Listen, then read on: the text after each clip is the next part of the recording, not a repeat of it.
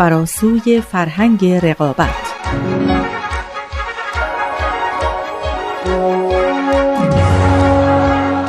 We've literally, as a result, transformed the conditions of our own existence on this planet. But we haven't yet adapted to these new conditions that we live in. And we urgently need to, because until we do, the scale of human suffering and the scale of ecological degradation on this planet will continue to increase.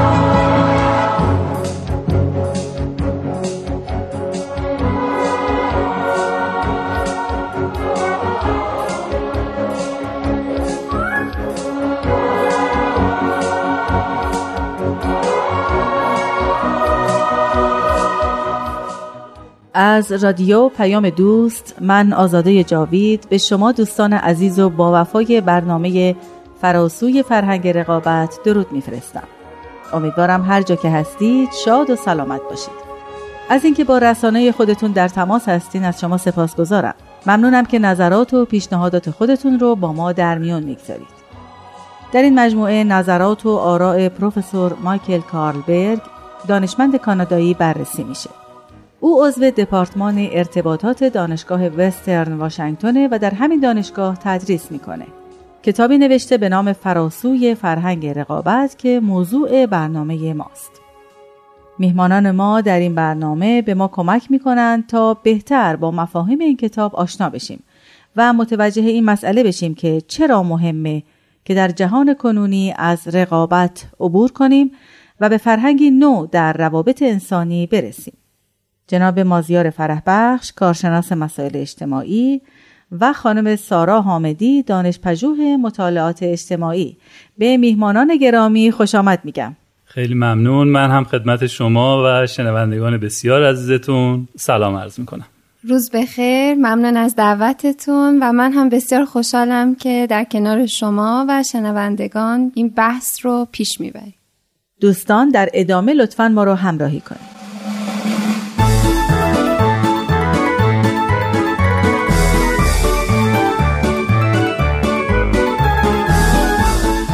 جناب فرح بخش در برنامه گذشته بعد از نظام های سیاسی و اقتصادی نظام حقوقی رو هم بررسی فرمودید.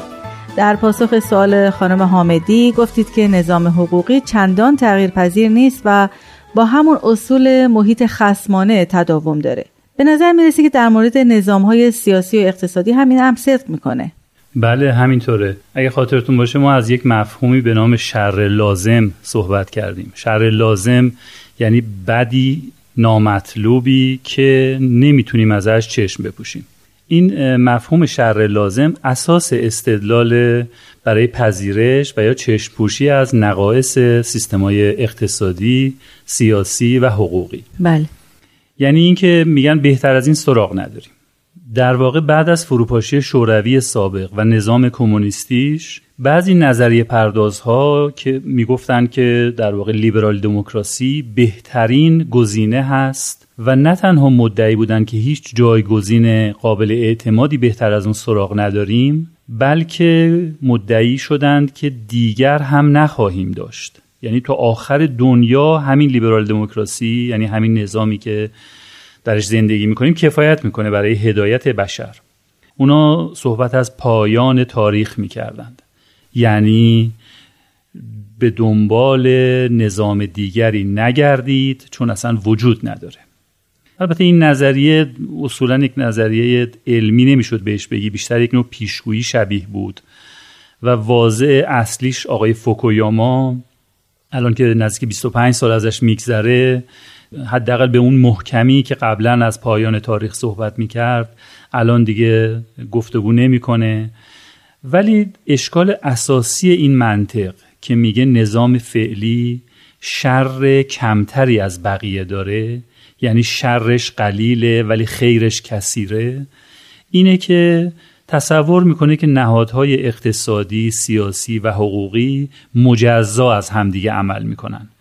اما اینطور نیست و این سه نهاد بر همدیگه تاثیر می‌ذارن. ببخشید آقای فرح بخش ولی اینکه این سه نهاد مجزا نیستن و به صورت یک پارچه عمل می‌کنن چطوری استدلال شر قلیل رو رد می‌کنه؟ یعنی اینطور فرض کنیم که اگه این سه نهاد واقعا مجزا بودن و اینقدر با هم مرتبط نبودن استدلال شر قلیل قابل قبول بود؟ ببینید قبلا هم گفتیم که مبارزات حقوقی همینطور مبارزات سیاسی هزینه دارن. این هزینه ها از بازار تأمین میشه. بازار هم به وسیله یک مقرراتی کنترل میشه که توی مؤسسات سیاسی و حقوقی داره تنظیم و تدوین میشه. یعنی ببینید واضحه که این وسط تعیین کننده عرصه اقتصاده. یعنی اون تعیین می‌کنه که چه کسی پول داره. اونه که با پولش و توان اقتصادیش تصمیم گیری های سیاسی و حقوقی رو تنظیم می‌کنه و نه برعکس. یعنی ما یک سلسله مراتب داریم. رأس این سلسله مراتب اقتصاد قرار داره. خب این باعث فساد میشه. یعنی نمی‌ذاره که اون دوتا نهاد دیگه به صورت عادی کار خودشون رو انجام بدن. در واقع اونا رو تحت سلطه خودش در میاره. توی چنین حالتی یه چنین وضعیتی سخن گفتن از شر قلیل و خیر کثیر خیلی نمی‌تونه معتبر باشه. احتمالا بهتره بگیم خیر قلیل و شر کثیر. یه نکته من اضافه کنم. نمی‌تونیم بگیم که کسانی که این سیستم رو طراحی کردن این نظام رقابتی رو طراحی کردند یک جور تعمد داشتند یا آگاهانه از قبل این اینجوری قصدشون این بوده. این بیشتر ماهیت رقابت هست که تعیین می‌کنه این مشکلات و این پیامدهای نامطلوب رو به بار میاره مثل یک خون توی بدن این نظام هست و در واقع تا ماهیت رقابتی وجود داره ما با این مشکلات باید روبرو بشیم.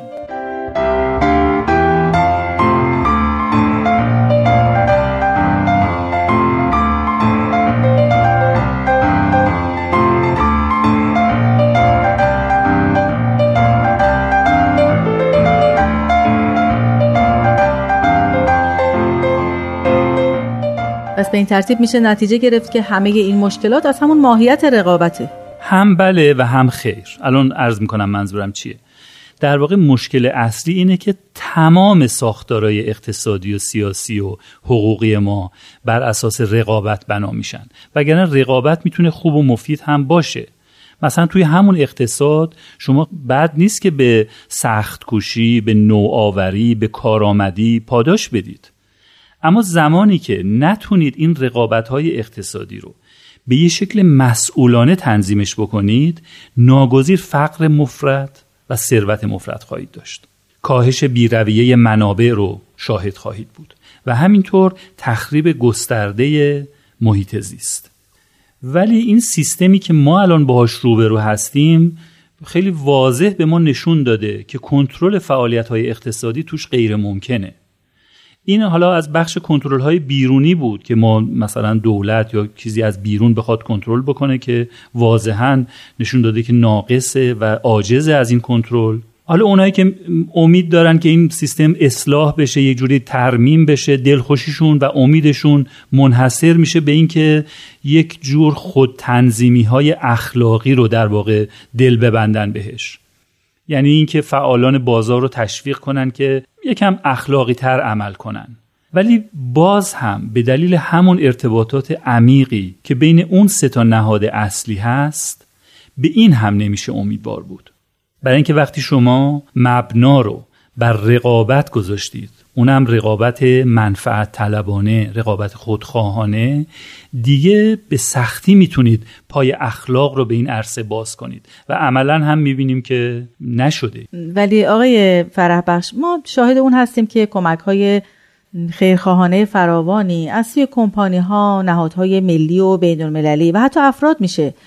مثلا به کودکان بی سرپرست، زلزله زده ها، جنگ زده ها، پناهجویان نمیشه گفت اینها نشانه ورود اخلاقیات به عرصه سیاست یا اقتصاد یا نظام های حقوقی هستند؟ خب البته ولی ببینید یه بیت شعر تو ادبیات ما هست. شما هم شنیدید. میگه قطره قطره جمع گردد وانگهی دریا شود. بله. اما تو این مورد خاص یکم باید اینو شعر رو تغییر بدیم. احتمالا باید بگیم که قطره قطره جمع گردد وانگهی دریا رود. رود؟ بله رود. یعنی اینکه کمپانی ها این کمک ها رو قطره قطره ارائه می‌کنن اما در عمل و با سیاست هایی که توی عرصه اقتصاد اعمال می‌کنن دریا دریا از اونها می‌گیرن. خب این اصلا عادلانه نیست. بله. یعنی در واقع گرچه اینها به هر حال اعمال اخلاقی و خیرخواهانه هستند اما اینجا میزانش مهم هست. در واقع به حدی هست که اصولا نمی‌تونه تاثیرگذار باشه توی تغییرات اساسی که مورد نظر ما هست توی این سیستم ها و حالا نمی‌خوام بگم ولی خب خیلی از اینها یک مقاصد دیگه ای رو هم ممکنه که تعقیب بکنه که حالا موضوع بحث ما فعلا نیست. که خودش میشه ضد اخلاق دیگه. در واقع حداقل اخلاقی اخلاقی صرف بودن اونها رو کمی زیر سوال می‌بره.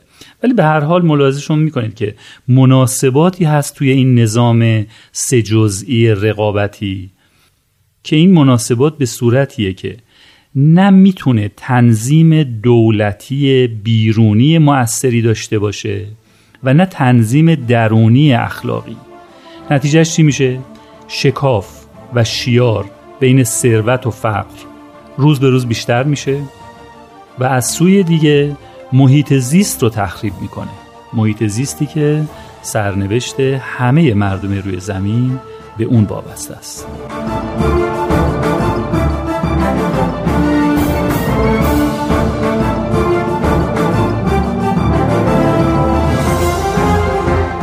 Mutualism between species, which is abundant in nature, confers powerful survival advantages.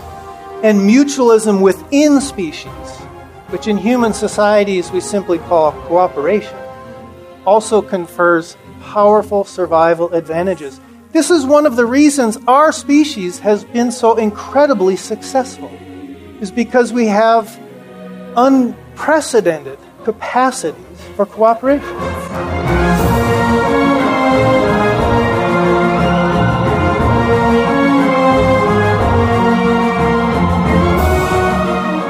دوستان آنچه شنیدید بخشی از سخنرانی پروفسور مایکل کارلبرگ بود با عنوان فراسوی فرهنگ رقابت.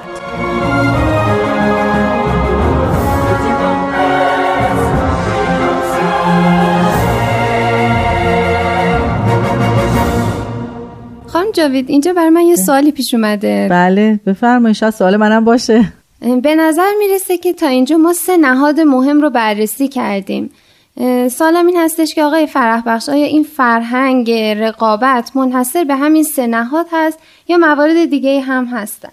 البته قلب این فرهنگ همین سه نهاده اما جناب کاربرگ حداقل از سه عنصر دیگه هم نام می‌برن و ذکر می‌کنن که اونها هم از اهمیت بالایی برخوردارن. چرا؟ چون در واقع به گسترش و تشدید خصومتگرایی کمک خیلی شایانی می‌کنند. این سه نهاد یکیش رسانه های ارتباط جمعی هست. دیگری سیستم آموزش هست مخصوصا محیط های آکادمیک. و سوم هم برخی از واکنش های اجتماعی هست که ما شاهدش هستیم در مقابله با این مشکلاتی که در فرهنگ رقابت امروز وجود داره. بله ما تا به حال راجع به مفاهیم قدرت و رقابت و سه نظام سیاسی، اقتصادی و حقوقی که در آنها نوع روابط به قول پروفسور کارلبرگ در محیط خسمانه تداوم دارند رو بررسی کردیم. البته با کمک شما کارشناسان عزیز. حالا اگه ممکنه بفرمایید دیدگاه یا موازی جامعه جهانی بهایی در این موارد چیه؟ جناب فرح بخش بله حتما. البته ارز کنم که ما در آینده به طور مشروع و مفصل یک بخش مختص این امر داریم اما اینجا هم بد نیست که یک کم به این مورد بپردازیم. بیت اعظم پیامی دارن مورخ دو مارچ 2013 که حتما شما ملاحظه کردید. بله همینطوره. اگر اجازه بدین یه توضیحی درباره اصطلاح بیت اعظم بدم که در مورد عالی ترین شورای مدیریتی جامعه جهانی باهایی این اصطلاح به کار میره. بفرمایید ادامه بدید لطفا. بله خیلی ممنون.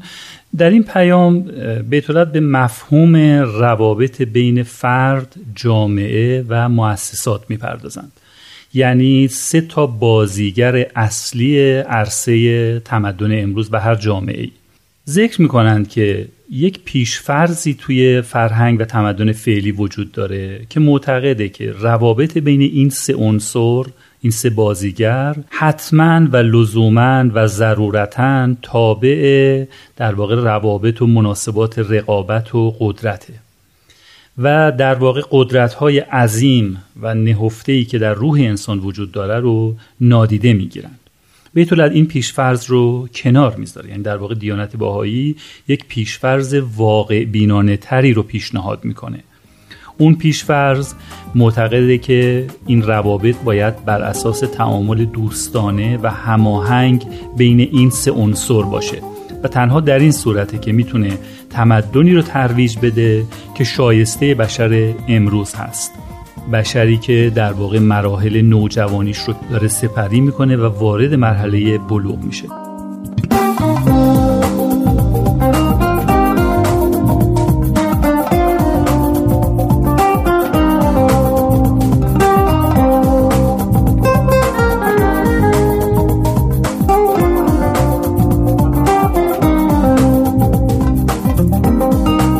جاوید من اینجا یاد یه بیان معروف تو دیانت باهایی افتادم. چه خوب بفرمایید ممنون. این بیان از حضرت بهاءالله مؤسس دیانت باهایی هستش که نزدیک به یک قرن و نیم پیش بهش اشاره کردن. بفرمایید در اینجا فرمودن که انظر العالم که هیکل الانسان یعنی عالم انسانی رو به یک هیکل انسان تشبیه می‌کنن که بین اعضای اون رقابتی وجود نداره بلکه تمام همکاری و تعاون هست. و همین همکاری و تعاون اصلا اصل لازم و وجود این نظام هست. همینطور تمدن بشری و تکامل اون هم باید نتیجه مجموعی از تعاملات بین اجزای منسجم و متنوع نوع انسان انگار باید باشه. استعاره بسیار مناسب و خوبی است و در واقع نشون میده که بین اعضای هیکل انسان هیچ رقابتی وجود نداره. کلیه کبد مغز. ممکنه تصور بشه که یکی مهمتر از دیگری و طبیعتا هم همینطور خواهد بود. مثلا مغز البته اهمیتش ممکنه از ناخن بیشتر باشه. یا همینطور بقیه اعضایی که میشه در واقع راجبشون صحبت کرد. ولی به هیچ وجه بین اینها رقابتی وجود نداره. که هر کسی بخواد بیشتر چیزی رو از آن خودش بکنه. بلکه همکاری و تعاون هست که اصولا اجازه میده که این هیکل انسان بر نظم و نظام خودش برقرار باشه. اگر قرار بود که مثلا فرض بفرمایید ریه با قلب در رقابت باشند و یک جور دشمنی با همدیگه داشته باشند هیکل انسان از همدیگه میپاشید. همینطور تمدن بشری و تکامل اون هم همینطور باید باشه. یعنی باید نتیجه مجموعه ای از تعاملات باشه بین اجزای منسجم و متنوع نوع انسان. در همون پیام بیت العظم تاکید می‌کنن که برای تحقق این تعامل و این همکاری در بین بشر چند تا مفهوم هست که باید مورد بررسی دقیق قرار بگیره. عمده ترین اونها رو قدرت می‌دونن و اشاره می‌کنن که قدرت به این مفهوم که وسیله برای سلطه‌جویی باشه یا برای رقابت یا برای مجادله تفرق جویی برتری طلبی باید کنار گذاشته بشه با این مفاهیم. البته کارکرد قدرت رو انکار نمی کنن و میپذیرن که حتی در مواردی که نهادهای اجتماع با رأی مردم انتخاب میشن و معموریت پیدا می‌کنن و یک اختیاراتی بهشون داده میشه باز هم قدرت تأثیر داره توی اعمال حاکمیت توی مرجعیت. اما قدرت رو به عنوان یک عنصر محدود که باید یک گروهی یا یک عده بیان ضبط کنن و تصرف کنن نمی‌بینن. بلکه قدرت رو در اصل قابلیتی می‌دونن که اولا مربوط به تمام نوع انسان هست. در ثانی باید برای تغییر و تحول مثبت به کار گرفته باشه. تو همون پیام حتی تاکید می‌کنن که فرایندهای سیاسی هم حتی نباید از تأثیر این قوا قوای روح بشر مثل قدرت وحدت قدرت یگانگی عشق محبت قدرت خدمت خازانه و اعمال خالصانه در واقع بی بهره بمونه. شما توی آین باهایی عبارات بسیاری رو توی این زمینه می‌بینید که توصیه می‌کنه. مثلا هست با حالا میفرمایند که به خود مشغول نباشید. در فکر اصلاح عالم و تهذیب امم باشید. یا میفرمایند عالمبین باشید نه خودبین بله و یا در جایی میفرمایند که برتری و بهتری که به میان آمد عالم خراب شد و ویران مشاهده گشت. یه بیانم من به خاطرم اومد. بله. لیس الفخر لمن یحب الوطن بل لمن یحب العالم. برای انسان افتخاری نیست دوست داشتن وطن بلکه دوست داشتن عالمه که افتخار داره. بله واقعا هم همینطوری یعنی شما این اصولی هست که تو دیانت بهایی به عنوان در واقع زیربنا باید پذیرفته بشه. و یا بیانات دیگه هم هست. مثلا حسب حالا میفرمایند که نار محبت احزاب مختلفه را در یک بساط جمع نماید و نار بغضا سبب و علت تفریق و جدال است. شما ببینید در همون تقسیم بندی که جناب کاربر کرده بودند در موردی که قدرت می‌تونه هم توی محیط خسمانه باشه و هم تو محیط دوستانه و اگر تو محیط خسمانه باشه چه پیامدهای نامناسب و نامطلوبی رو شاهد خواهیم بود. در واقع دقیقا این بیان هست با همون رو داره نشون میده.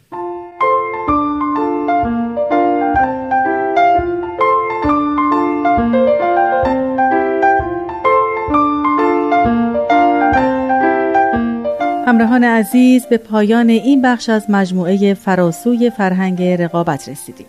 از شما ممنونم که تا پایان با ما بودید. امیدوارم هفته آینده هم شما در جمع شنوندگان این برنامه باشید. جناب مازیار فرح بخش و خانم سارا حامدی از حضورتون در برنامه سپاس گذارم. من هم از شما تشکر می‌کنم. خیلی ممنون. و با تشکر از حامد صدا بردار برنامه. تا بعد بدرود.